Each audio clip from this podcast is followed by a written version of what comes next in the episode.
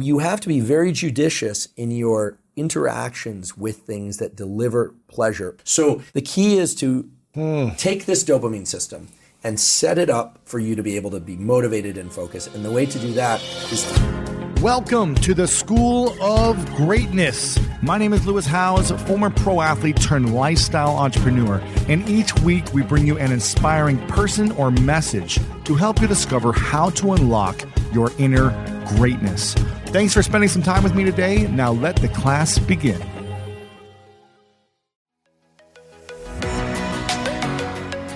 Welcome to this special masterclass. We've brought some of the top experts in the world to help you unlock the power of your life through this specific theme today. It's going to be powerful, so let's go ahead and dive in.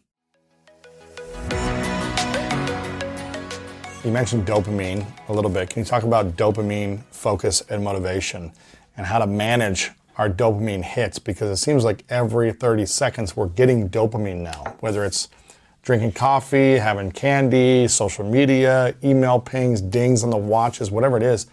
It's a dopamine overload, it feels like. yes. So, how do we stay motivated and manage dopamine at the same time? Yeah, great question. So dopamine is the molecule of motivation. And The molecule of motivation. Absolutely. I mean, for years and years, people thought dopamine was about pleasure, but dopamine is mainly about craving and motivation and drive. Okay. There's a simple experiment that illustrates that, but uh, I would be remiss if I didn't first mention uh, two excellent resources uh, for people that want to learn a lot about dopamine. Uh, these would be perhaps interesting people for you to talk to directly. Uh, the first is a book called The Molecule of More, which is all about dopamine. Uh, the author is Lieberman. I pers- I don't know him personally, but I love the book. I wish I had written it. Uh, the second is Dopamine Nation, Finding Balance in the Age of Indulgence. And the author there is Anna Lembke, L E M K E. Uh, she's a medical doctor and psychiatrist and runs the dual diagnosis addiction clinic at Stanford School of Medicine. She's a colleague. I, I consider her a friend, and she is um, world class, second to none in all things dopamine as it relates to addiction. So wonderful reads. Um, and so a lot of what I'm going to talk about is go- is kind of paraphrasing elements from their book. So I want to be clear. Um, so here's the experiment: take two rats, Uh, yeah. you give them a lever they can press, and they can get food out of that lever. They can get um, heat if the, their cage is cold. They can get all sorts of things that are great for a rat, um, including uh, a mate to mate with if they press this lever. Both rats press the lever just fine. Now you take away dopamine from one of those rats. You can actually do that by um, using a, a, a toxin that can kill off all the dopamine neurons. Okay. There's an equivalent experiment that's been done in humans, but it was a naturally occurring death of these of these dopamine neurons, much in the uh, same way that Parkinson's destroys dopamine neurons. What you find is that both rats or both people still experience pleasure from food, from sex, from warmth when they're cold, from cool when they're too warm, etc. However, if you take that rat, both rats, and you move them one rat length away from the lever, so they have to just do a little bit of work, a little bit of work in order to press the lever. Or you take a human who has no dopamine neurons or very little dopamine, and you make the pleasureful thing a little bit more challenging to get to, the ones with no dopamine do not pursue pleasure at all. Hmm. That's just one example of what now are hundreds of examples in the neuroscience literature showing that dopamine is the molecule of pursuit, craving, motivation, drive. You know, pick your favorite word. So dopamine is a good thing in motivation. In provided it's in proper levels, yes, Okay. that's right. Okay. If your dopamine is depleted, you will feel not motivated. Now, there's a double-edged sword here because many things, as you mentioned accurately, trigger dopamine release. Look, seeing positive comment, a compliment, food, the more palatable a food, a really tasty chip compared to a slice of a potato that's that's baked but doesn't have anything on it, one truly releases more dopamine than the other.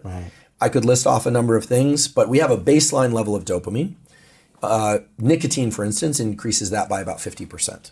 Gives uh, you more dopamine. More dop- dopamine is released. You have two major dopamine pathways in the brain. There's one related to movement, one related to reward. Is broadly speaking. There are others, mm-hmm. but broadly speaking, the so-called mesolimbic reward pathway.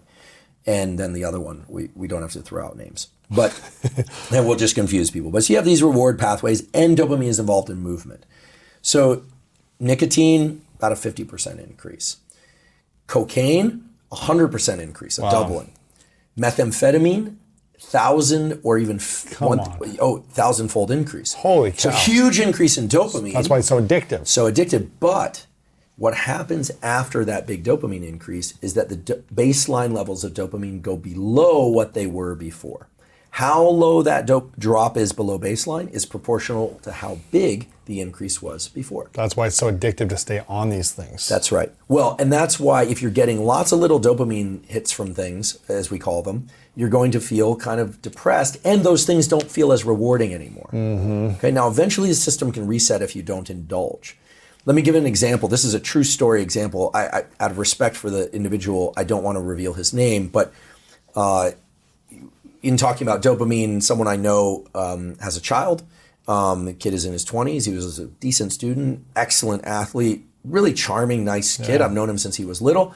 And he reached a point where his friends had graduated high, high school. He went to community college, then he kind of fizzed out of that. He wasn't into that. You know, this resonated with my earlier story. he was working a job, but then he wasn't feeling like working. And he was convinced he had ADHD and he was depressed. And he started taking off down the path of medication, which, by the way, have helped many, many people. Most of the medications for ADHD, by the way, we, are drugs that increase dopamine ah. because dopamine increases focus, it increases motivation, and the, it increases drive, essentially, the willingness to get into action in pursuit of goals. Just like the, the rats that have dopamine or the humans that have dopamine pursue, the ones that have depleted dopamine do not. So this guy, who is a real story, uh, was struggling in a major way. So about three months ago, he was watching a lot of videos online. He was texting a lot. He was mainly playing video games, video games, video games, video games. But he wasn't really enjoying the, them as much anymore. And one thing you see with people with ADHD is they actually can focus if they're really interested in something. Right. Why? Because their dopamine levels are elevated and they're able to focus he heard about the dopamine system and Anna's work, and I talked to him, and he decided to do what some people call a dopamine fast, but for him that meant no video games, and he did two weeks of no screens, which at first I think was agonizing for him. oh my gosh. It's now three months later. It's a little less than three months later. I actually talked to his parent today, working full time, off all ADHD meds.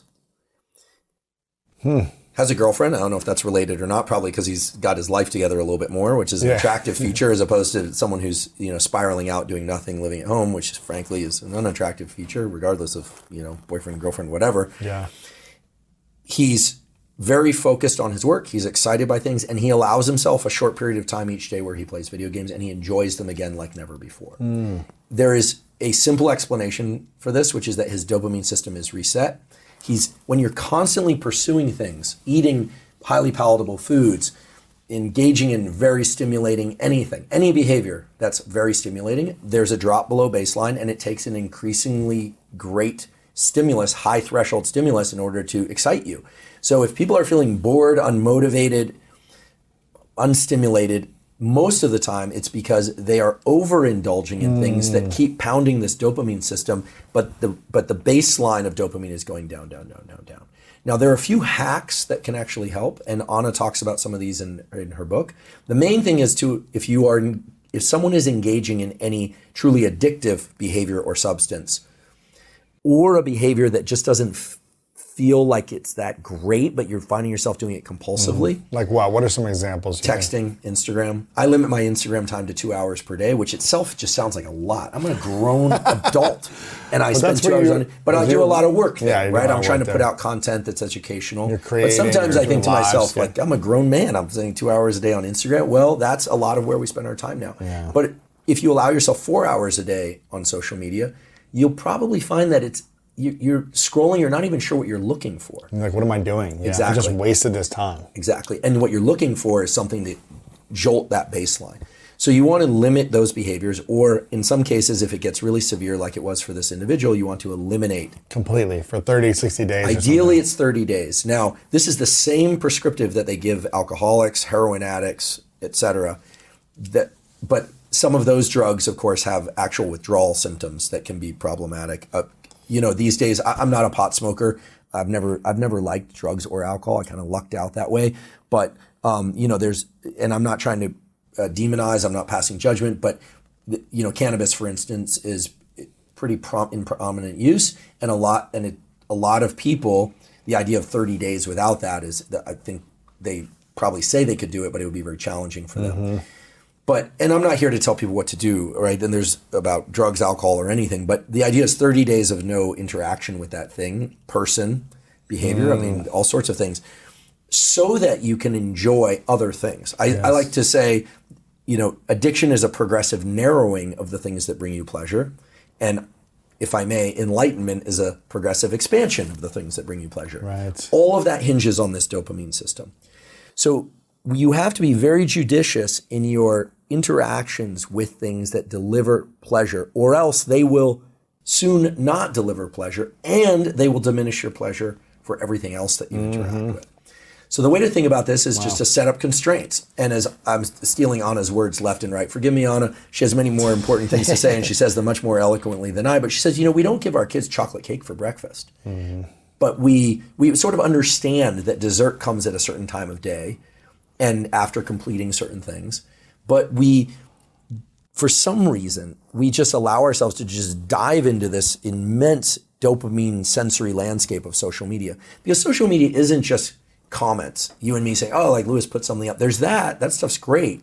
But then there's also a lot of violent stuff, politically intense stuff. There's a lot of friction. There's a lot of joy. Yeah. I mean, you're essentially going to the dopamine carnival, and and so you need to restrict the amount of time.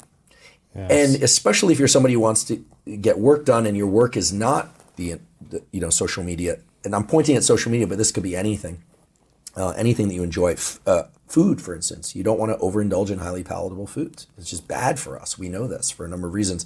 So the key is to take this dopamine system and set it up for you to be able to be motivated and focused. And the way to do that is to make the experiences around that thing that you want to be motivated to do a little less or a lot less exciting. What do This- you mean? This is why I don't listen to music these days or check text messages while I'm in the gym. And sometimes I'll listen to a book or a podcast, but I really try and just be just work out, including while I'm running. Why? Because these days we are layering in dopamine. We're getting dopamine from the energy drink we're, we're drinking. Okay, big increase in dopamine. I forget the actual numbers, but I think it's 1.8 times increase. And some of them have L-tyrosine, which is a dopamine precursor. Mm. Some of them have caffeine, which also increases dopamine and upregulates dopamine receptors. So you're getting it from the energy drink. Plus, it's the video game you're playing. Plus, you're with your friends. It's just a dopamine soup, which sounds great, except that other things that you do afterwards are going to seem understimulating. And you're going to think, I can't focus on this. Yeah. So I also kind of wonder whether or not you were having trouble focusing in your class because the Canelo fight was that awesome. It was insane. It, It was, was. amazing. Yeah, he's amazing. He's amazing. I, I'm a, I am a boxing fan. It was crazy. And he, if you had to like build a boxer, you'd build him like that. Just his head, the, his shape, the yeah, the right hook. And it was just like the roar of the crowd and just the energy. It was amazing, man. yeah, Yeah. yeah, it's great. There's a there's a beautiful story unfolding there with with him. But Yes. so that could be it too. You know, there's a kind of a letdown, and so I think it's it may be helpful for people to understand Mm. that the postpartum depression that people feel after a big celebration is real. that's real.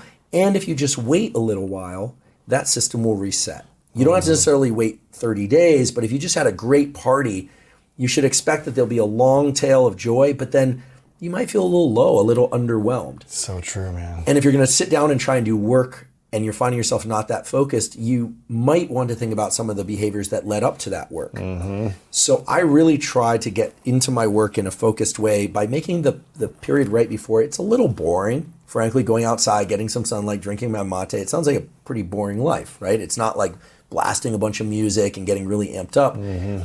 But I'm able to get a nice peak of dopamine during that work bout. And I think that's a functional dopamine increase. And then afterwards, yes, indeed, there's a drop. Now, there's some other hacks that um, Anna's talked about. And again, we can look to our friend Wim Hof. Other people have done this, although this was happening long before Wim.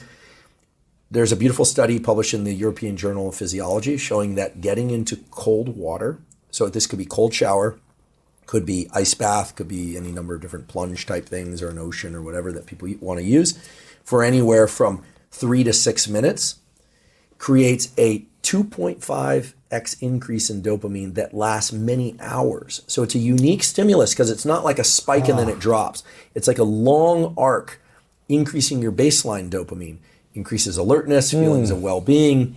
Some they did blood draws in this study, so these are real data. You know, they weren't. Yes. Um, it wasn't conjecture. They really know this, and there are some cases of people who were full-blown addicts or people who are struggling with ADHD who start doing regular cold water exposure. You know, three to six times a week, three to six minutes at a time, and discover that wow, they actually can focus because they're getting that dopamine increase. Wow. Yeah. This stuff is fascinating, man. It's it's it's really interesting. I think that to me because the dopamine, uh, you know, coming up in neuroscience. I've been in the game a long time now, almost you know, gosh, almost thirty years. But um, dopamine was always thought of as like pleasure, but it's it's confusing because it's it's associated with pleasure, but it's not the actual experience of pleasure. And immediately after sex, immediately after any powerful ex- experience that's very pleasureful, dopamine system crashes Drops. down. Yeah. What happens in the body when dopamine crashes? Ah, well, there's an interesting thing that happens because there's a hormone called prolactin, which is actually involved in milk letdown for, for nursing, but is also inc- uh, increased in both men and women in anticipation of childbirth. This is actually responsible for the so called dad bod.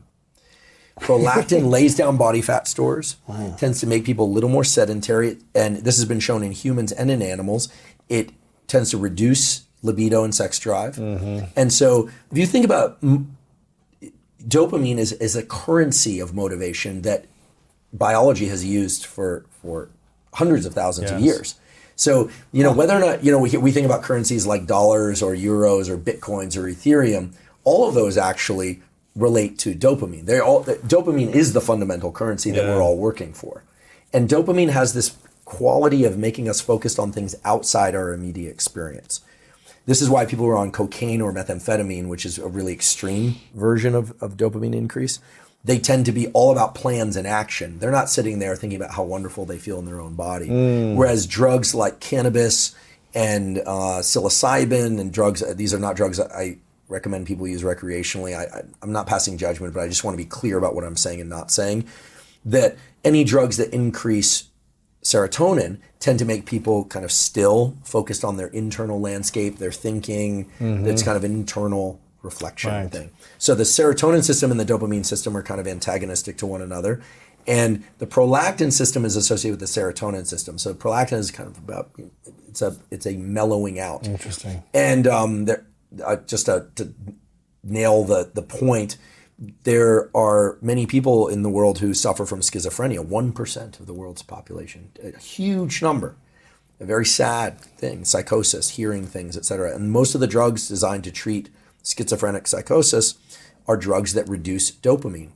And oftentimes you'll see people on the street who are taking these drugs and they'll be writhing like this with their face. Sometimes men will have gynecomastia, they'll have breast development because these drugs block dopamine, increase prolactin, and disrupt the motor pathways that are associated with movement. Wow. I say this uh, for two reasons. One is it illustrates the relationship between prolactin, dopamine, movement, etc. But the other is to hopefully uh, in, invoke a little bit of empathy for people that oftentimes we will see people who, if they're shouting and acting crazy, that's probably an unmedicated person uh, who's bipolar or has schizophrenia. But if you see someone in there catatonic or they are writhing and acting very strange, that's a person who's, um, we don't know for sure, but very likely is actively trying to treat their own psychosis to eliminate the voices and things of that sort. So I say that out, because yeah. I, you know, I, I we have a big homeless population issue in California and elsewhere too. And oftentimes we see people acting crazy, and we think, oh, they're, you know, eh, we make this disparaging judgment, and everyone's prone to doing it, of course, but they're crazy. But oftentimes that those crazy movements and the things they're doing are the reflection of drugs that block the dopamine system. Gotcha. Yeah. Sorry, I I don't mean to make it dark, but I think Right. that there is a you know one percent of the world's population is a huge number, That's a lot and a lot of people suffering from these things.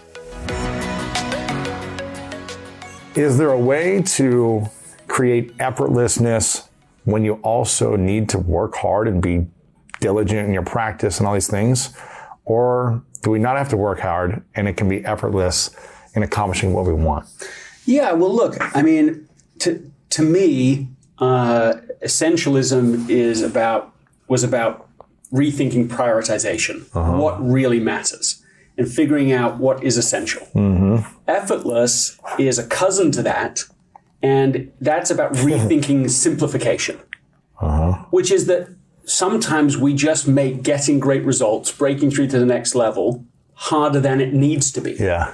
So it's not saying, hey, you should never work and you should never work hard and you should never put in effort. I, I believe that you're supposed to put in effort. The point is, if you can't work any harder, you've got to find an easier path.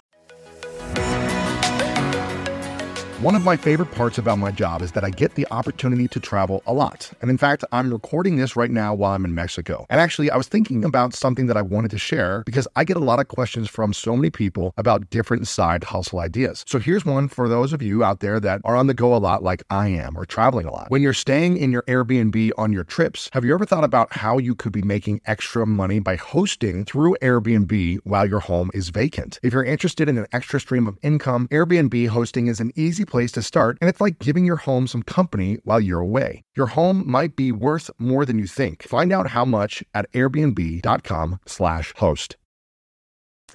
And yet, in a grind mm. culture, sometimes people start to get burned out, and their answer is push even harder rather Right. than think different, Right. think smarter, find an alternative route. Rather than take a pause, re- reflect, have a better strategy, it's more just go hard, hard, hard. More spend more time, more hours on the thing. Yeah. As opposed to reevaluate simplification. Yeah.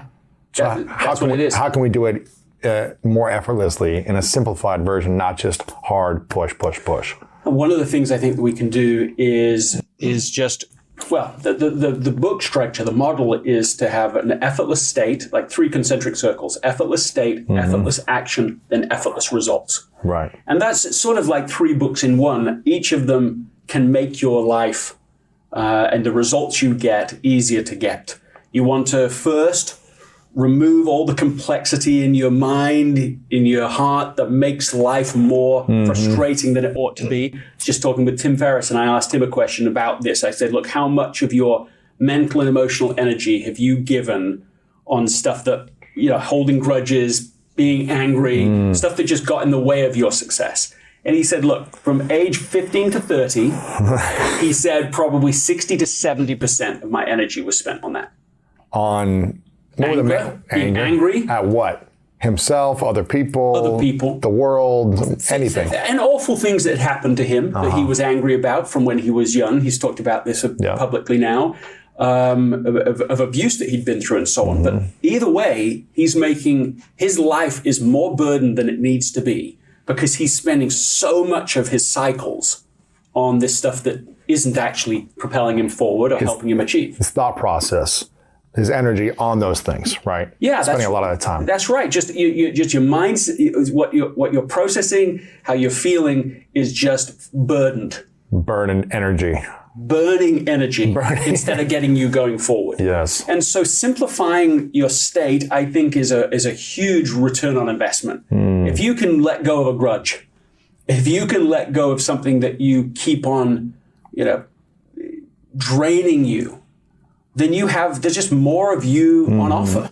And that's not through grinding effort. Hmm. That's through just removing burdens you don't have to be hauling up the mountain at all. Right. Uh, you know, the number two area is effortless action. That's effortless state, the first, First area. one, effortless state. Mm-hmm. So you're simplifying all of your, your basically all of that clutter that's in your mind. Yeah. So it makes it easier to focus on what matters. Before we get to the, sec- Yeah. the second Okay. ring, how do people learn to let go of grudges? Yeah. How do they let go of resentment, anger, frustration about others and about the things they've done? And that's really hard to do. You seem like it's a simple, just let go, of- just get clear your mind. But, uh, you know, people have been trying to figure that out for a long time.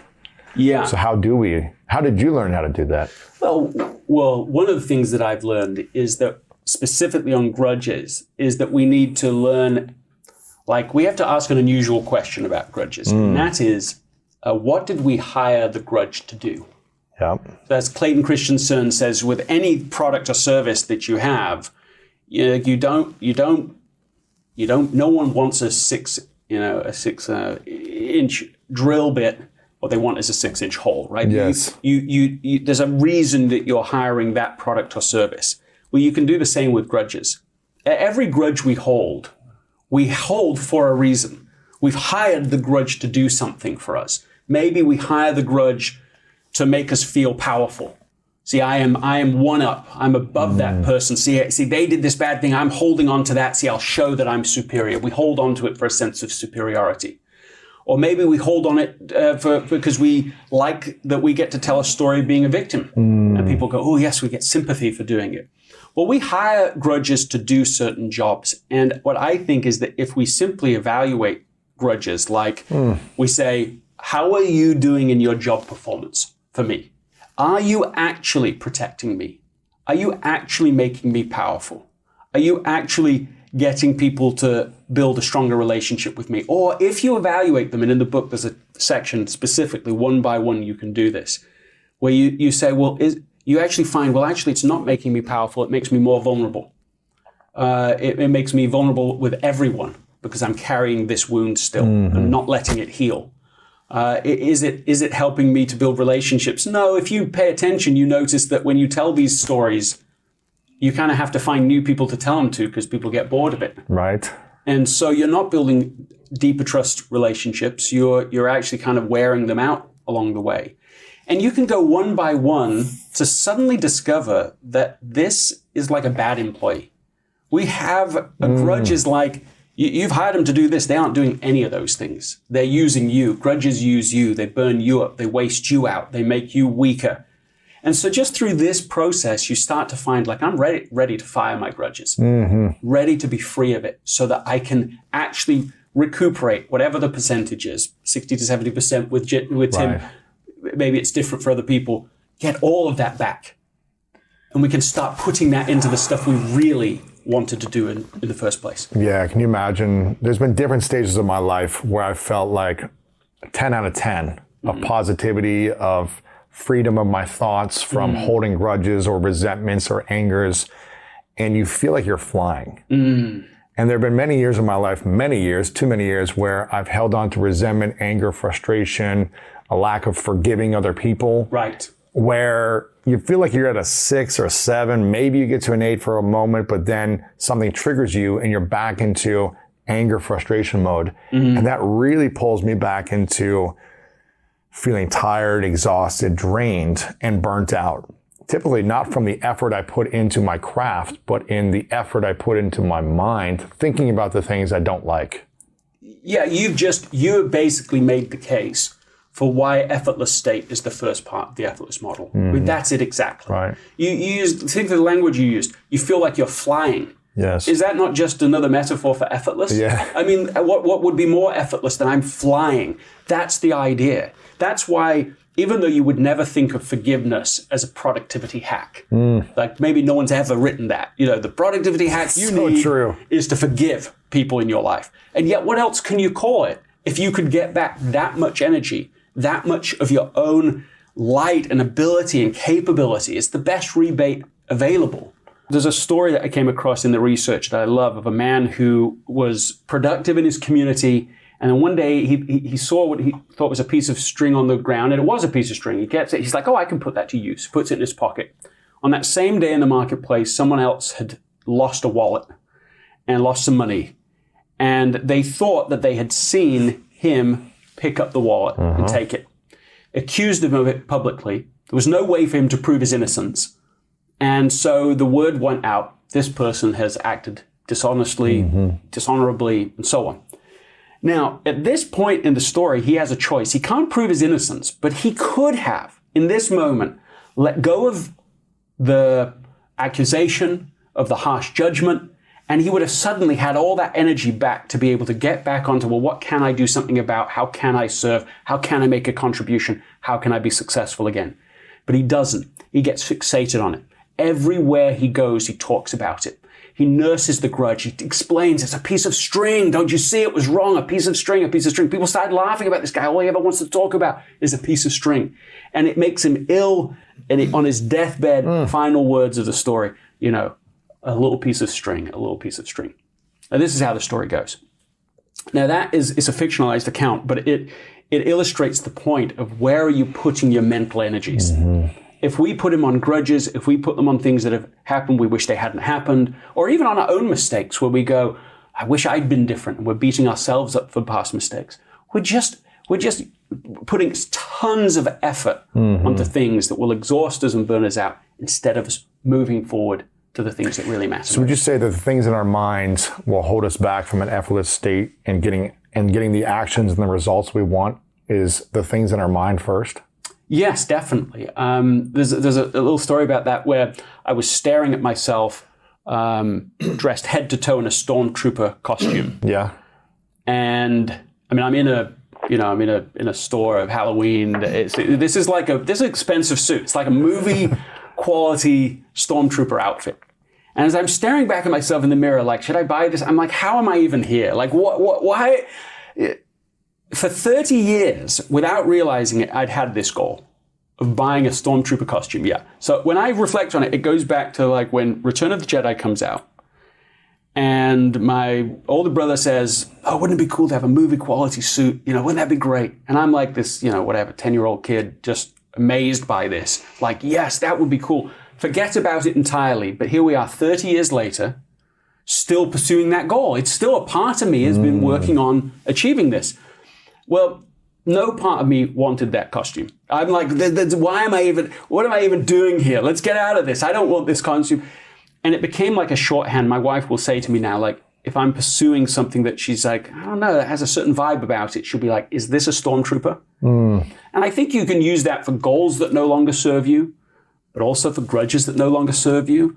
Could be relationships that no longer serve you. Could be any mental clutter, any assumptions that are simply like that they were true to a point, but they don't serve you now.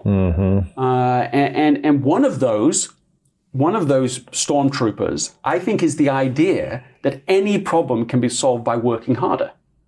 That alone is a really limiting idea. It'll get you only to here. It won't get you to there. So it's a good principle as far as it goes, but then we need to invert that question. Hmm. Instead of say, how can I work harder? We say, look, is there a more effortless way of doing this? And so as hmm. you rid your mind of this old paradigm, you open yourself up to a new option, a new question, and suddenly, I mean, I almost think it's almost like magic. There's so many cool options once you're free of the idea that anything worth doing has to be exhaustingly difficult. Yeah. What was the thought process that stuck in your mind the longest, that was the hardest to let go of? That when you let go of it, life became more effortless. Whether it be in your relationships or your career or whatever it might be. Um, Yeah, I mean, one answer to that question is well, I'll give you one answer though, which is that the work at what's essential needs to kind of be hard, drudgery, and then you've got separate to that play hmm. and fun, and that those two things are just two different categories. Yes. They don't have to be, but we often divide them up. And so we, we, we just have the fun and the play separate. But what if they what if the essential things can be the fun things? What if you mm-hmm. can make the the things that used to seem like drudgery into like fun rituals? Yeah. How do you make cleaning your laundry or mopping the floor or Yeah. cleaning the toilet a fun, and enjoyable experience? Or, which is a specific example in my family, uh, cleaning up after dinner. Yeah. So we, we we have pretty good rituals around the actual mealtime. Like we actually eat together. I got four kids, and my wife and I we, we will do like, you know, uh, we'll do toasts for each other at the end of each day, and like what's gone right today. And we have some good rituals around this. But as soon as the dinner is over, uh, my my kids are just like gone. They're like, see They- on the phone. Like, on dis- their disappeared. Like they're, they're like ninjas, man. They're just gone. It's like so silent. And like, where did they all go? Then I have the unenviable task of like come back and pulling them all back. Where did you all go? And oh no, I've got homework. Oh, it's hard to argue with that. Go to the bathroom. Okay, that's hard to argue. And it's just this cat and mouse game to get them back in. So I'm like, okay, how do we make it effortless? And so we, we, we divide up the chores. So everyone's got a certain part of it, right? Mm-hmm. Many hands make light work. And we trained them on each piece. And I'm like, okay, we're going to set this up. We wrote it all down on a piece of paper where everyone can see it. Okay, ready to start. What happens? Nothing. Chaos. Yeah. It is back to the same. They're gone. The next day, they're mm. gone like ninjas again. And it wasn't until my eldest daughter, Grace, added just a particular kind of music to the occasion that it became like karaoke. Hmm. There was like classic Disney tracks. It was, I mean, she's a teenager. She's just turned 18 now, but it's just like sing along stuff that you can't not sing to, all kinds of music. And it turned it into just like a little party. And even now, we'll start to do it. We'll have the same problems as soon as someone puts on the right music. You all do it. You play, and and and, and it's like that now. In in fact, I, I didn't think people would believe me, but the other day I wasn't even helping them. Music got put on. Everyone's doing it. I grabbed like five seconds of video and put it on Instagram just to like prove like it really is like that now. So the idea is one of the ideas that's hard to let go of is that is that essential stuff has to be the drudgery. Mm-hmm. You know, the, the important stuff is just hard work. Some things are just hard. And then there's fun stuff and that's play over here. But what if you make it, what if you combine those? What if you make essential stuff enjoyable? Well, then it becomes, relatively speaking, And I, effortless. and I would add into that and say if you don't make the essential stuff enjoyable, then you will be burnt out. Yeah. Even if it starts out as like fun, like practice and sports for me, there were many different sports that I played growing up. And some of them I burnt out on because it came, it started to become a job where it was only like you got to show up to practice, you got to work hard. This is a business mentality now. And it kind of lost the idea of having fun. Yeah. When, Yeah. when we're playing a game, but it's like the business of the game. Right. And Right. You almost have to. So what could start out as really fun could Right. turn into drudgery, Right. and what could be like this thing that I don't like could be this incredibly fun experience Yeah. based on the parameters you create for yourself. I was a truck driver for many months. Um, I got paid two hundred fifty dollars a week Right. as a truck driver when I was about 22, 23 years old. And I remember being like, this is miserable. this was not fun. This was not, you know, it was essential to just pay like for food for the week. Right. It was not like the path of my life, Right. but it was a season of my life. And I remember saying, okay, I have an opportunity here. Like this is going to be happening for many months. I can either be in misery and pain for six hours a day driving a truck, Right. or I can make the most of it.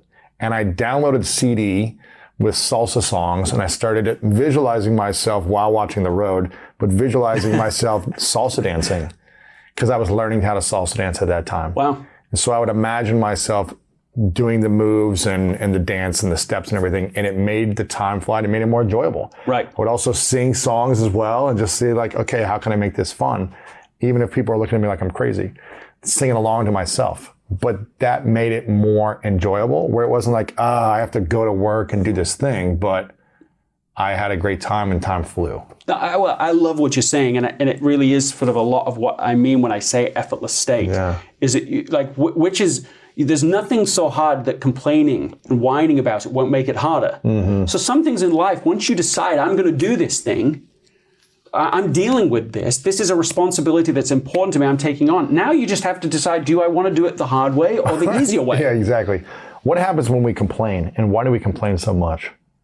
You know, I searched at one point when I was doing this research for like just what are the easiest things to do in the world? Like just off the cuff, like what are the answers? And I remember that one of the first answers that people really agreed on was complaining is the easiest thing to do. Wow. So I thought that was very interesting. And, and I took on a little exercise myself with this. And I was like, okay, well, that's not a great state to be in. A complaining state is going to limit my creativity. It's going to make it harder for me to achieve. It's going to be harder for me to attract good talent and all the rest of it. So I said, okay, every time I complain, I'm going to say something I'm grateful for. I read this in the book. I like this strategy. Well, here's really what I- good strategy. Well, I like that you like it. What I noticed about it was that It didn't uh, work? well, what I noticed is not that it didn't work. I realized that I complained a lot more than I realized. Right. I read that too. Is this this? How much were you complaining a day when you started that I strategy? I don't know if it's there's a number for it, but I just found I would walk into a room and I'd be complaining.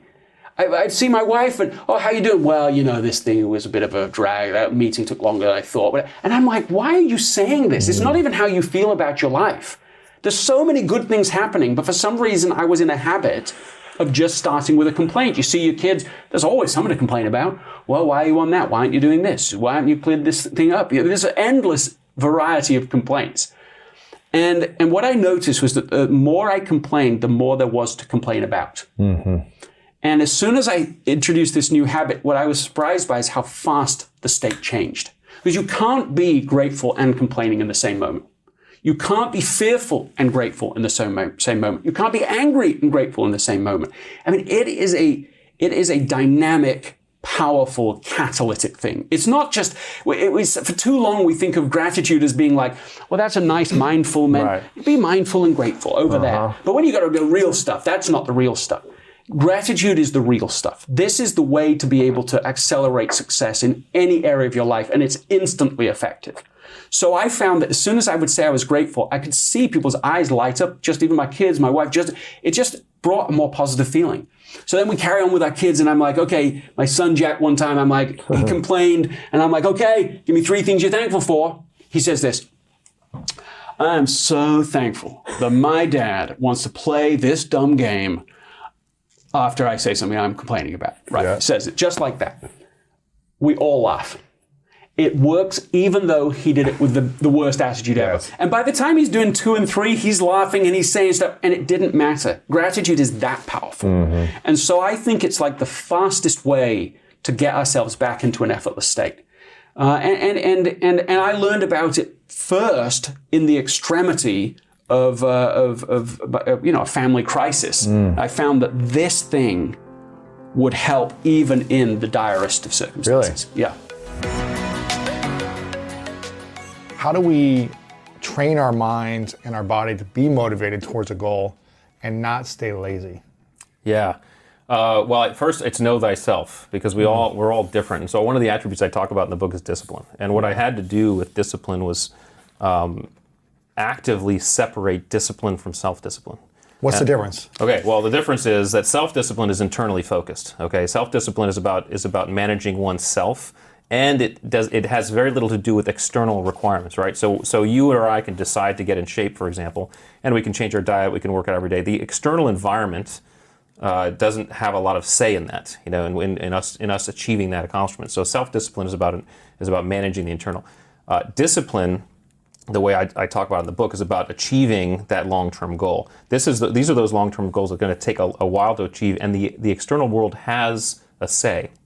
So, getting that promotion, writing that book, becoming the famous singer, becoming a Navy SEAL, right? The external world has mm-hmm. starting a podcast, right? The external world has a say in whether or not you do that, and that's and the discipline that is required to move through those wicket those wickets takes adaptability, it takes flexibility, it takes the ability to not get seduced by the highs the successes and not get crushed by the failures and, and continue to move towards that goal.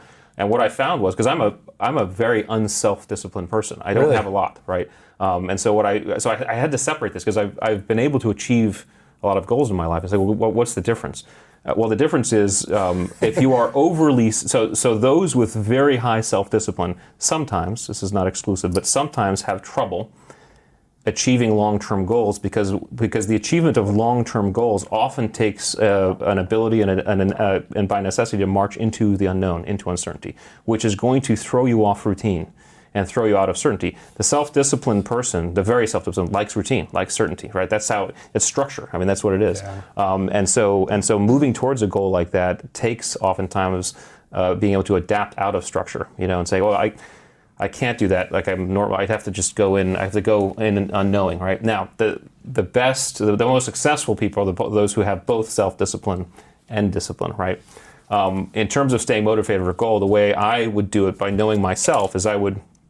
I would, uh, understanding I'm not a very self-disciplined person, I would simply try to chunk a goal into smaller pieces, right? So, if I want to if I want to lose weight, you know, then I, I can say, well, that's why cheat days are actually good for me, right? Because I can I can I can say, okay, I'm gonna take this piece of it and, and move. So I, I, I I chunk my reward system in a different way. But I think um, I think the way the way one stays motivated towards a goal is highly subjective, but it, it would, in my uh, kind of through my thought process and my experience, involve a an active or one to actively um, map out a reward system that helps someone move Sort through that. sort of creating a reward system first for Yeah. the for the goal in order to help you stay motivated. So depending just on yeah, depending on your depending on your how you show up. not right? just Yeah. say like, okay, I'm gonna my goal is to achieve this thing. It's gonna take me three years to accomplish it. Right. And that's the only reward I'm gonna get in That's those right. three years. But how can I reward myself every day for an action I take, every month Yeah. for a milestone, every year for getting closer? So focusing on the reward system for Yeah, ourselves. and that and this is this is this is neurobiological because Mm-hmm. dopamine, the neurotransmitter, is you get you get hits of dopamine when you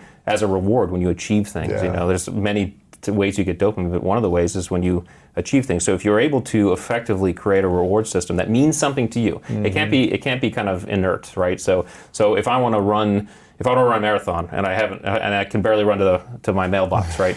Um, you know, then maybe you know buying some running shoes and putting them on one morning is enough of a reward system to get a dopamine hit. Yeah. As someone who runs, you know, somewhat frequently, and I you probably uh, identify with this, uh, just putting on our shoes one morning is probably not going to give us that dopamine hit. We got to we got to extend that we got to extend that task a little bit so that You've already accomplished a lot of something. that- you yeah. have to push beyond. you have it to push bit. beyond it to get that that reward system. So it becomes subjective. What would you say? 20 years as a Navy SEAL at different levels, uh, and you were deployed how many different times? Are you allowed to talk about that? Well, you know, I mean, thirteen and some change. Yeah. So Deployments between what six months and over a year. Yeah, I never did year long, but anywhere between you know, three months to six months usually, um, this is Iraq and I- Afghanistan for the most part. Yeah. and other places maybe you're not allowed to talk about. What would you say of that 20 year experience was the most challenging experience for you? Was it something within uh, a mission? Was it learning how to develop as a leader? Was it having a relationship with your wife during that time? What was the most challenging point yeah. for you? Yeah. The most challenging thing, ironically, wasn't the job because you because we were all so prepared for the job and you were around, we were around just the best people in the world. Um, so so the trust and the camaraderie was to this day. You know, I, I look back on it very fondly. Right. Wow. Um, so not the day to day job. No, you mean even yeah. just like the, the the missions you went out on? Yeah, that wasn't that wasn't challenging. Uh, I think I think if I were to if I were to say, you know, the first foremost was probably having to leave the family. When you have to say goodbye to your family um, for a stint, you know, whether it's three months or six months, or some some folks are deploying for a year, right?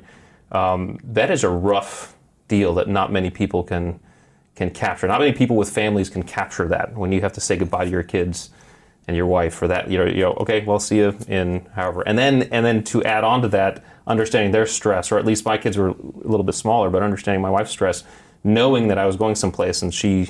It was dangerous. contact yeah, well. I mean, luckily with today's technology, contact was fairly easy. But we found was, you know, again, ironically, we found that that um, daily contact was never a good idea because what happens is you establish a routine You get comfortable. You're get comfortable. So so something happens. I, I'm, I'm working. I'm, out, I'm overseas in something. I'm, I'm, I have a mission that goes long or whatever, and I don't get to call her that day. Well, suddenly she's worried. You know, and it also makes time actually seem slower. So, Interesting. yeah. So we we decided we were only going to talk usually once a week. My son, who had a real trouble, I mean, he was young. I mean, he was, you know, he, he was born in um, 05, so he was, he was, by the time he was two, he was, he was having trouble with me deploying. Um, and, and every time I went, it was rough on him. And we actually, for him, we actually almost had to, well, we literally had to d- just decide not to, I was not, I was not going to talk to him on the phone. It was too hard for him. He had to basically kind of forget me. Oh my know, gosh! um, so he had to compart- compartmentalize as a Yeah. child. Yeah. In order we to, had to help him compartmentalize. survive. Yeah. yeah. and not So- go depressed or Yeah. be stressed, because that's one of the attributes you talk about is compartmentalization. Yeah. How do you do that if you're an emotional human being that's you have these deep connections to your family and friends?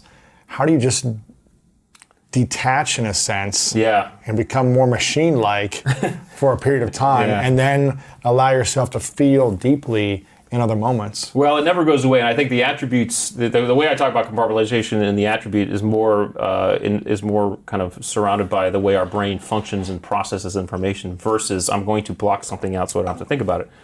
However, um, I think most team guys, SEALs, Spec Ops guys, have a, a very high ability to compartmentalize away from things, you know, block out things that are that are painful. And I know that about me, um, and I know that about my my uh, my buddies, um, because you have to, because war sucks, you know, and, Yeah. and at the end of the day, the mission has to be accomplished, you know. So if something gnarly happens on a mission, Um, you can't sit there. Th- These these movies that show these extended scenes of people, you know, mourning when, when their buddy goes down or whatever. Like, oh my god, yeah, you it don't doesn't have that. happen. No, you don't have that time. You know, you, you have to the, the you have to win the gunfight, right? Because if you don't, then all of you won't make it home, right? So so you have to, and I think I think the training allows you to do that. The training is so intense and so um, kind of uh, so effective that it requires you to compartmentalize. You know, training teaches you to compartmentalize. You become you become very very good at it.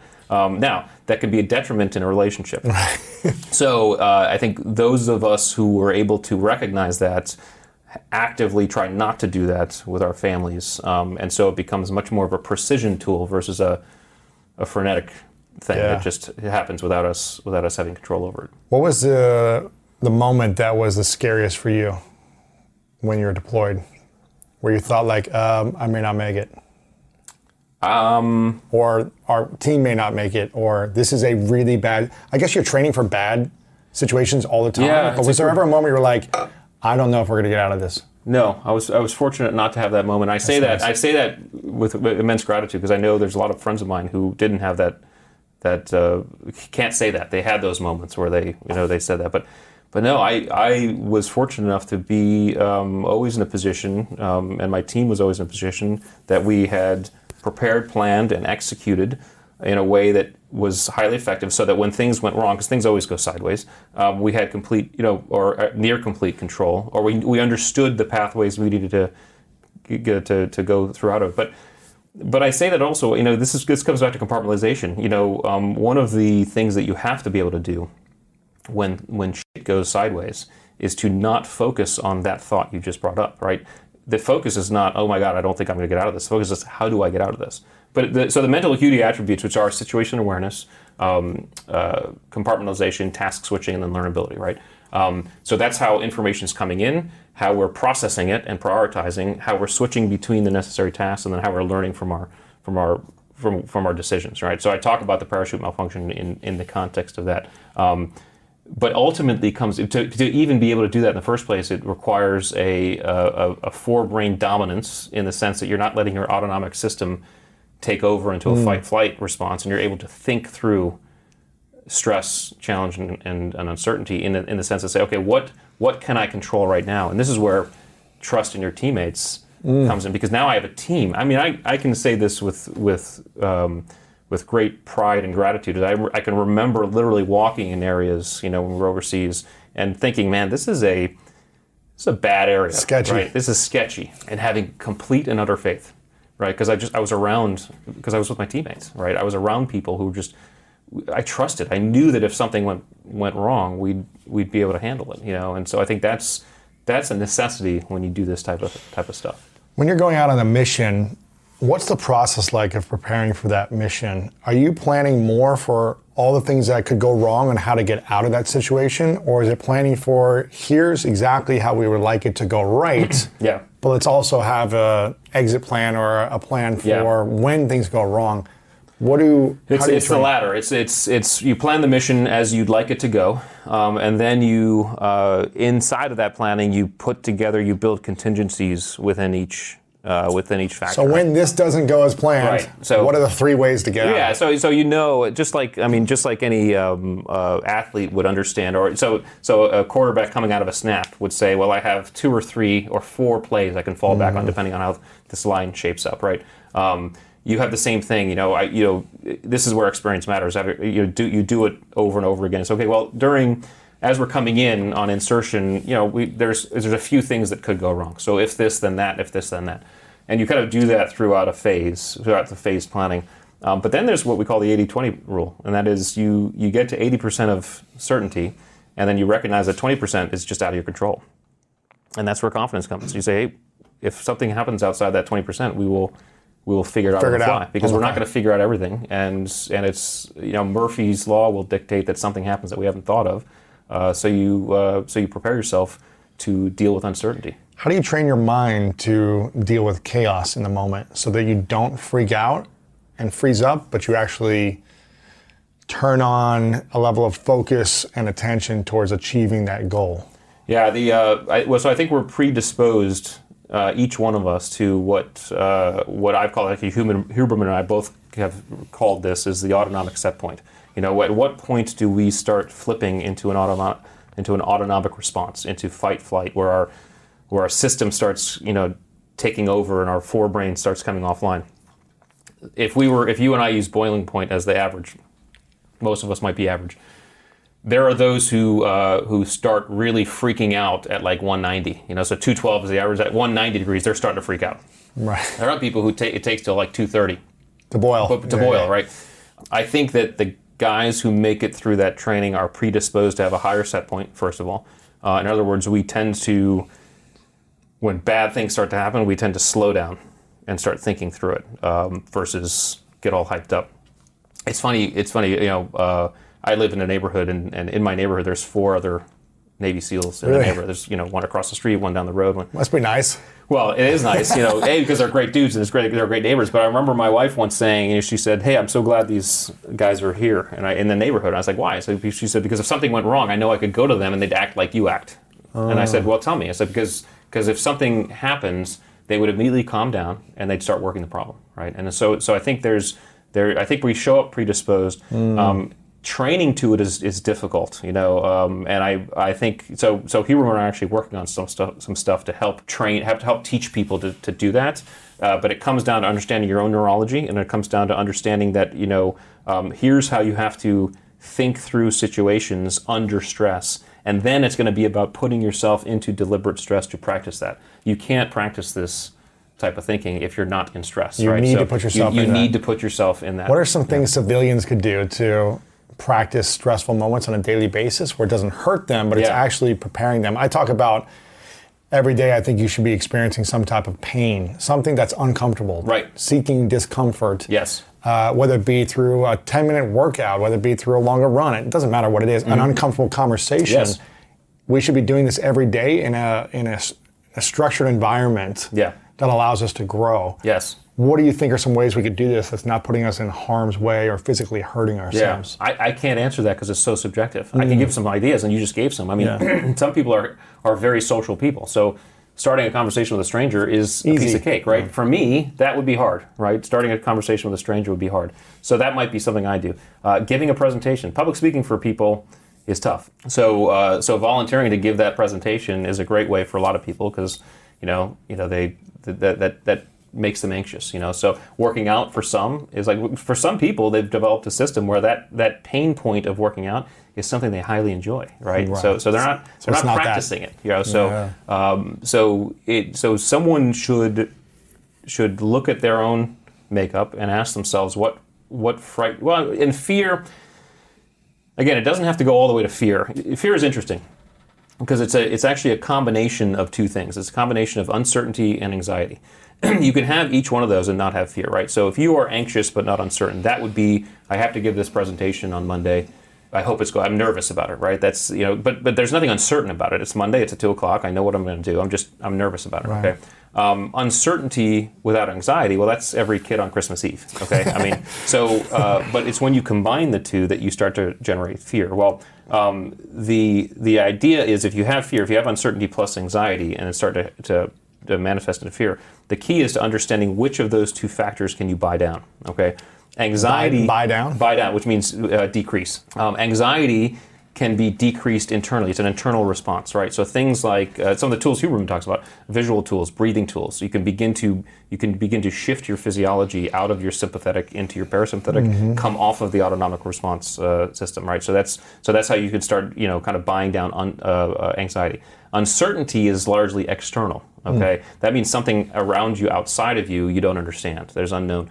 Um, the way, the best way to do that, and the way we do it um, in the in Spec Ops is we we control what we can control. So some some people have referred to it kind of control your three foot world, right? But it doesn't have to extend. It's not a it's not a three foot thing. It's it's what in this moment can I control, and then take control of that, right? Because then you are grabbing onto certainty. You're taking what is uncertain. You're grabbing onto something certain. As soon as you've controlled that, as soon as you move through that, then you have to make another decision. What's what's the next thing? This is basically kind of stepping through, right? Stepping through this challenge, right? So, uh, so you can start to you can start to practice um, coming off of fear or moving through fear by kind of understanding both of those those uh, those pieces. What do you think is the greatest lesson you learned throughout the 20 years for yourself that has helped you not only during that, but also after being uh, with the SEALs? I think it's I think it's it's not fearing the unknown. It's the it's the idea that I, I you know when you go through something like that, you understand that hey I can pretty much do whatever I'd like to do, um, and I know that even though even though I don't know how I'm going to do it, I know I can figure it out if there's enough interest, if there's enough, enough passion, right? You know, I'm not going to I'm not interested in becoming a pro football player, you know. Right. So so that's you know that's off my list, right? But I was interested in writing a book, and that was a whole new process for me. You know, when I start when I left the Navy, I started public speaking. I did not like public speaking at all, right? I did not like it. But I knew it was a, it was a, it was an edge that I wanted to conquer, you know, and say, okay, well, let me work through the things to, to conquer this edge. Kind of like your philosophy. I think it's a really it's it's not only a deep one, but it's profound mm. because because if we are consistently moving, deciding what our edges are, moving towards our edge, and then getting there, um, then we are we are growing. You know, because guess what we're doing at that point? We're looking for the next edge. You know, and that's the growth process: is continuing to move to our edges and and then finding the next edge. I mean, you say you don't like public speaking, but don't you have to speak to your teams and guys? Yeah, but that's not public. That's like Really? no, that's that's the guys. So it's not it's it's not different. the same. It's different. Yeah, it's different. There's a lot more. You know, when you're, you know, because you're and, and and when you're in the in the military, there's no there's no expectation of of you know kind of great articulation or or humor or you know Just or what's- what's effective? Yeah, it's just What's like, hey, effective? It here's the word. All right, That's what we need go. do, right? And that's what's appreciated too. There's like no one wants you to sit there and pontificate. It's like, hey guys, this is this is what's going on. Um, so there's there's a there's a directness that's appreciated and and um, and required. You know. So, but that's not you know public speaking. What do you think was the hardest lesson you had to learn through your 20 years? Something that you were struggling with or challenged with, or you kept repeating until you finally learned the lesson? Yeah, I think the hardest lessons, the hardest lesson, maybe not one, the hardest lessons were just around leadership. What it takes, what leadership take, what, what, it takes to be a leader. Because again, um, being a leader and being in charge are often conflated. They're not the same thing. Okay. What's the difference? Well, anybody could be in charge. I, as an officer, you know, in the in the military, I was p- pretty much in charge of something all the time. It didn't didn't make me a leader. You you don't get to call yourself a leader. It's like calling yourself funny or calling yourself handsome. Okay, someone else someone else makes that decision. You can't you can't you can't designate yourself that way. Um, someone else decides whether or not you are a leader. Okay, and that's done through the way you behave in that position. So if you are in charge and you're behaving in a way that causes someone to make a decision. Okay, this is the person I would lead. I mean, if if if we think about the leaders in our lives, the people who we consider leaders in our lives, it's not because they were just in charge of us. In fact, we could probably think of people who we would follow uh, into hell and back, and they're they have they have no place in the hierarchy of our, of our lives. Right? They are just someone who just they've behaved that way in a, in, in a way that's made us kind of in, in in, endeared to them. So, so the attributes I talk about in the book in terms of leadership attributes are all attributes that actually um, cause behaviors that typically cause people to look at others as leaders. What are the behaviors that most human beings admire the most that we want to follow that person or be inspired to be led by something that they're sharing or involved in, a community, a movement, whatever it may be? What are the three or four main behaviors that they have and we should be developing if we want to be better leaders? Yeah, well, I talk about five in the book in terms of these attributes. The first is empathy. Okay, and again, I, I would say this: there's not an exclusivity in terms of what someone will decide, uh, because there are people who will look at Subjective, right? It's a subjective thing. You know, again, it's it's someone's choice as to whether or not they think. So empathy is one. Um, selflessness uh, is another, and, and this is not just. Um, you know, so let's just back up here. Empathy, um, not just I know how you feel, I feel how you feel. Right? I can I can put myself into your shoes, and and I re- and that reflects in the way I, I communicate with you, and I, and I care about. It shows that you care about another human being. Um, What, what is the best way to, to show that? I mean, give me an example. As opposed to saying, I know how you feel, how do you feel empathize showing you feel how they feel? Well, first, deep listening, and so so uh, so we owe so listening to another person, but uh, but true like deep, full on like listening. Like I, I am hanging on every word listening. Oftentimes we listen to people, and we're two things. One or, one of two things is happening. Either we're thinking about what we're going to say next, right, or we're thinking about how what that person is saying relates to our lives, and it's not from a malicious standpoint. It's, it's really because we're trying to relate. So we're trying to say, okay, you're, you're talking about football. I'm thinking, okay, wait a second. You know, did I play? I played football in eighth grade. Maybe I could talk about that. gonna right? relate, yeah. But what I'm doing is I'm not listening to you anymore. You know, I'm making what you're saying about me. You know, so um, so what's what deep empathetic listening is? I'm I've I have like a whiteboard in my mind, okay? And as I'm listening to you speak, if something pops onto the whiteboard, I erase it and I move on. I just keep on listening. You know, that is if you do if you if you empathetically listen, like look into someone's eyes, attentive behavior, facing each other,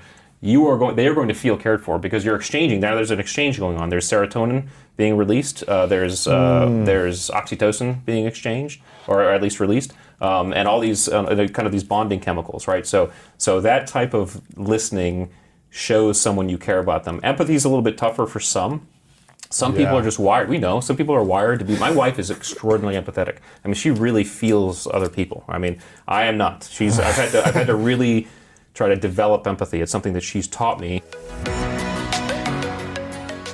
information was the thing that stimulated thought, stimulated new ideas, and and as we learn new things, we make new connections in our brains. So.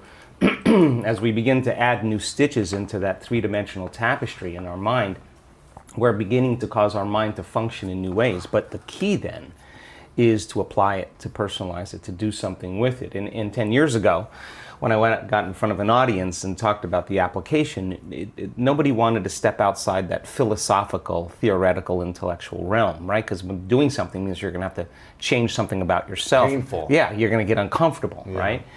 And um, I think we're in an age of information. And in an age of information, ignorance is a choice.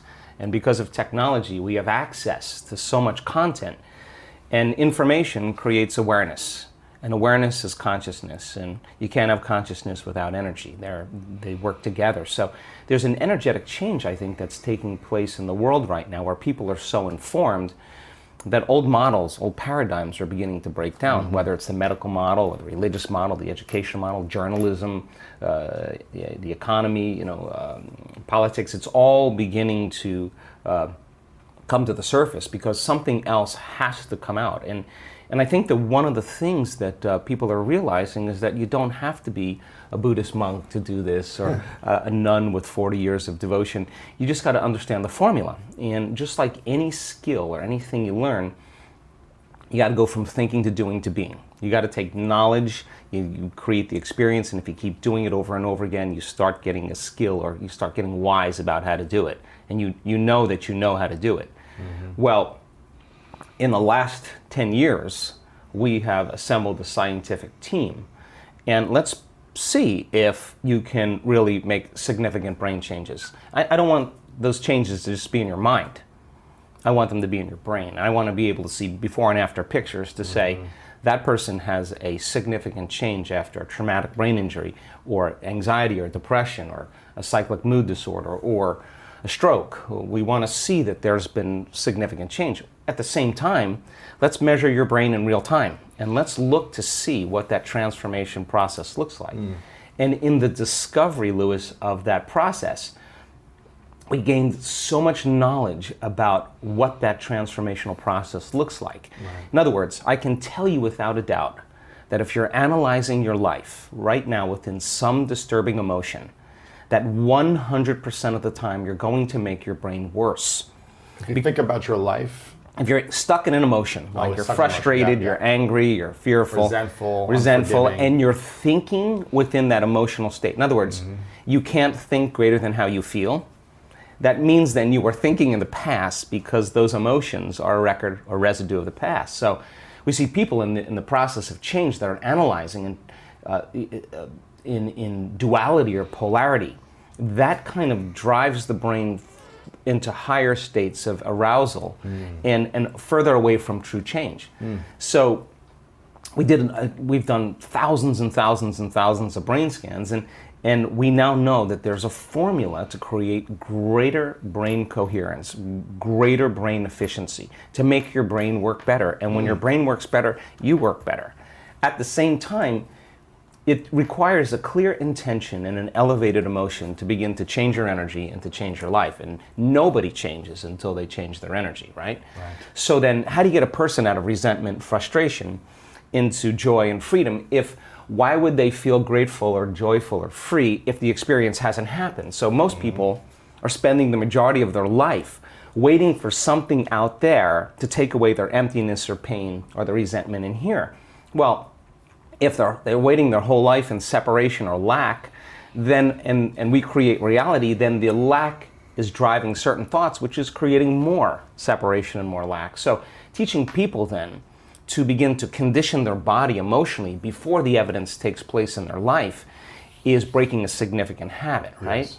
So instead of living by cause and effect, now we're beginning to cause and effect. So the moment you start feeling whole and grateful, we now know your healing will begin at that moment. Yes. The moment you start feeling um, worthy and abundant, your wealth is coming. You know, you're generating a certain amount of energy, a certain amount of wealth, and so How does someone feel worthy though if they've always been told they're not worth it? yeah. Well, so let me. Or, or that's the story they tell Yeah, themselves. yeah. Like, I'm not worth it because Yeah. she didn't say yes when I asked her on a date. Right. Because he broke up with me, because I got Yeah. fired, because my parents left me. How do they how am I worth it when Yeah. there's so much evidence or story Right. around a negative well, thing? let's stop telling the story of your past and let's start telling the story of your future. And, and people who aren't defined by a vision of the future, for the most part, are left with memories of the past. The- ah. Your brain is a record of the past, it's an artifact of everything you've learned and experienced to this moment. So most people wake up in the morning and they start thinking about their problems.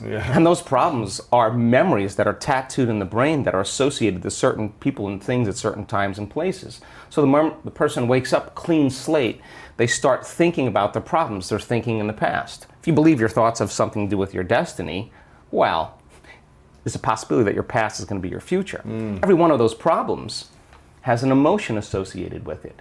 So then the moment you start recalling the problem, you start feeling unhappy, now your body's in the past because thoughts are the language of the brain and feelings are the language of the body. And how you hmm. think and how you feel creates a state of being. So people reaffirm their identity based on the past, right? And it turns out that the redundancy of doing that conditioning only requires requires an image and an emotion. And most people are unconsciously conditioning their body into the familiar past, into the known. So now, if you're in the familiar past and in the known, you're going to crave the predictable future. Right. Right. That's the known as well. And there's only one place where the unknown exists, and that's the eternal present moment. That's the mm. sweet spot of the generous present moment. So you got to you got to labor to get that person beyond the emotions that keep them tacked or anchored to the past. And yes, it takes an effort to do that, but if you keep working with the formula, you'll reach that elegant moment where there's a liberation of energy. Mm. And now your body, as the unconscious mind, the objective mind is not believing it's living in the same past experience 24 hours a day because you're liberating the body from that emotional state. So, you ask a person, why are you so unhappy? Why are you so frustrated? Why are you so resentful? The moment you ask that, their brain is going to associate that emotion to a past event. Mm, to a memory. To a memory. Yeah. That's because they have nothing to look forward to in their future. So if you're not being defined by a vision of the future, it just means to me that you're more in love with your past than you are with the future. So how do you teach people to believe in a future that they can't see or experience with their senses yet, but they've thought about enough times in their mind that their brain is literally changed to look like the event has already occurred. The latest research in neuroscience says that's absolutely possible. And we know that. And how do you teach a person to select a new possibility in their future and begin to emotionally embrace that future before it's made manifest to such a degree that their body, as their unconscious mind, is believing it's living in that future reality in the present moment and they're signaling new genes and new ways ahead of the environment. Now, till their body begins to change to look like the event has already occurred, we've proven that that's possible. Now, think about this. So the more you think about your desired future, the joy, the gratitude, the uh, the feelings you want to have that are more positive, the more you think about it as it's as a future thing happening, the, more your body shifts now. Exactly. So your body is believing it's living in that future reality in the present moment. Now think about this. From some condition in your life, the more altered you feel inside of you, the more you narrow your focus on the cause, and the brain freezes an image and takes a snapshot. And that memory now is embossed in the brain. It's branded in there. So then people think neurologically within the circuits of those past experiences, and they feel chemically within the boundaries of those emotions. And the stronger the betrayal, the stronger the trauma, the more the body's living in the past, right? So then, so how do you reverse that? So now, if you truly got passionate about a future, we've all done this. you get a wild idea in your mind and uh-huh. you start holding on to that vision and you're preoccupied with it, all of a sudden the thought in your mind becomes the experience and you start feeling the, the energy of the future. Yeah. Now, the stronger the emotion you feel from that vision, the more you're going to pay attention to the picture in your mind and now you're remembering your future. And vice versa, the stronger you pay attention to the feeling of the past, pain, you're going to create the pain in this moment. Exactly. So then, so it requires a coherent brain, mm-hmm. and we now know that there's a formula for that, and we've got beautiful research to show that people can do it. They just have to practice. And it requires a coherent heart because resentment, frustration, impatience creates a very incoherent heart. Yeah. And when that heart becomes incoherent, you stop trusting yourself. There's no mm. energy there. You, get, you stop trusting in your future.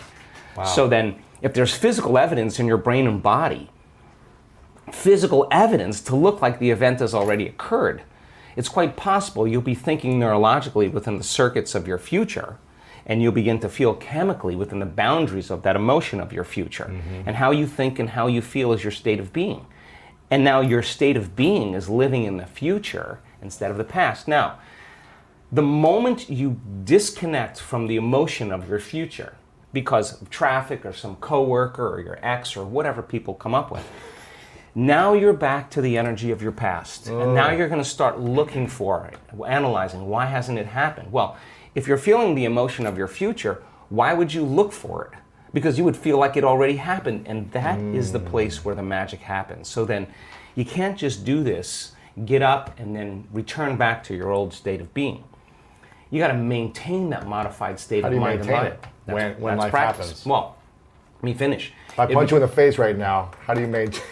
well, of course, of course. I mean, we all take blows in our lives, Yeah. and and we all react emotionally. But the question is, how long are you going to react? Right, right. How- So then, if you can't mediate and regulate your emotional mm-hmm. reactions, and those emotions linger for days, that's a mood. Years for some people. mood, and then a, months, temperament, years, personality trait. So then the person's personality is literally based on the past. But they don't know that because they're doing it over and over again. It becomes a subconscious program. So now, if it requires a coherent brain and a coherent heart, then we have to train people how to uh-huh. self regulate. So we've done thousands and thousands of measurements. We've partnered with the HeartMath Institute to teach people how to create and sustain heart coherence. How do we do it? Well, Besides going to your workshop, what's the simplified version? I'm sure it takes more time than. Well, it really doesn't. It oh. really doesn't. It just requires getting still, closing your eyes, putting your attention on your heart, changing your breath so that you move into the present moment. And when you slow your breathing down, you slow your brain waves down. When you slow your brain waves down, now you're accessing your autonomic nervous system. So then you train a person how to open their heart and feel an elevated emotion. And it takes a little practice. And just like a flower that, that takes time to bloom, mm-hmm. it mm-hmm. takes a little bit of time. But if you mm-hmm. work in trading the resentment, the frustration, or the impatience for gratitude, appreciation, and thankfulness, and you keep at it, there'll come a moment where that system switches on. And now you're feeling grateful for no reason at all. Now, that's, that's not a bad thing because gratitude, the emotional signature of gratitude, means something's happening to you something has happened to you Yeah. you're receiving something or you just received something so your body then when you're feeling gratitude is in the perfect state of receiving mm-hmm. so then that means then you'll accept believe and surrender to the thoughts equal to the emotional state of gratitude. If you're living in resentment you're living in fear you're living in, in impatience you could say i'm healthy i'm healthy i'm healthy i'm wealthy i'm wealthy i'm with all you want and that thought's going to stop right at the brainstem and never make its way to the body because the body is not feeling it, or because why? because you're feeling resentment. Uh-huh. And that thought isn't the, that thought is not consistent with the emotion of resentment. Resentment has a different set of thoughts right? In other words once you start opening your heart it begins to move into coherence. It begins to produce a measurable magnetic field up to three meters wide. Now that's frequency that's energy. And all that energy, that frequency, carries information, carries an intent. So then, when you're feeling gratitude and your heart is open, you're broadcasting energy into the mm-hmm. field. now, frequency, A yeah. frequency. You lay the intent of the thought of your health or your wealth. that frequency can carry the thought of your wealth. It can mm. carry the thought of your health. If you're suffering, you can't, suffering does not carry, that energy does not carry the thought of your wealth. It carries a different set of thoughts.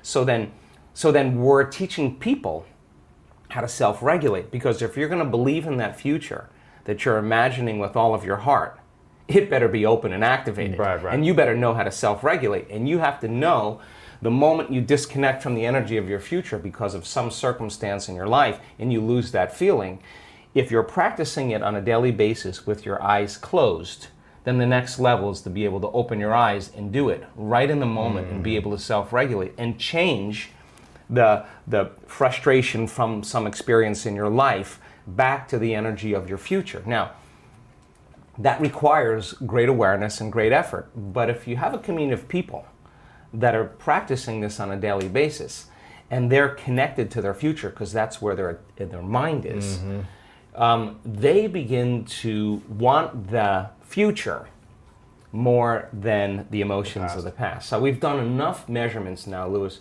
to know that we can teach people how to do that, and we have evidence that people can sustain it for 45 minutes to an hour. It's a skill now. They know that they know how to do it. So now they have brain coherence and heart coherence. Well, once the heart begins to become orderly and coherent, it acts as an amplifier and it drives energy to the brain. So now the brain is getting more energy once the heart is open, and then you're thinking a different set of thoughts. And those thoughts produce different chemicals for you to feel more of that. And here comes uh, nitric oxide from oxytocin, mm-hmm. and then all of a sudden your heart literally starts to swell.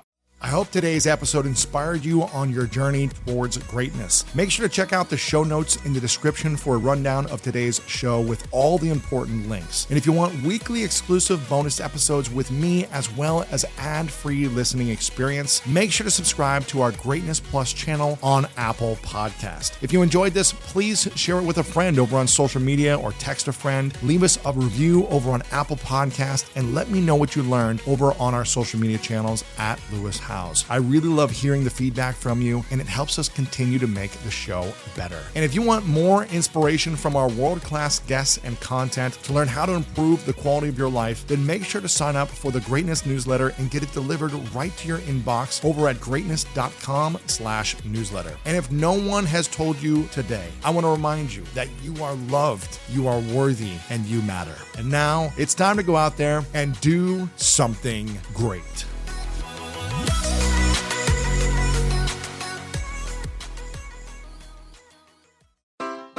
Take your business further with the smart and flexible American Express Business Gold Card. You can earn four times points on your top two eligible spending categories every month, like transit, U.S. restaurants, and gas stations. That's the powerful backing of American Express. Four times points on up to $150,000 in purchases per year. Terms apply. Learn more at americanexpress.com slash business gold card. At Metro, get an iPhone 12 with 5G and a dual camera system for $99.99. Take amazing pictures and share them instantly. And don't put up with life's yada yada. Yada yada. Like photo bombers. Zoom, crop out, Yada yada. and bye. You don't take yada yada in life, don't take yada yada from your wireless provider. Get iPhone 12 with 5G with no activation fees and nada yada yada. Only at Metro by T Mobile. Switch Metro, bring your ID. This offer isn't available for customers currently at T Mobile or that have been with Metro in the past 180 days.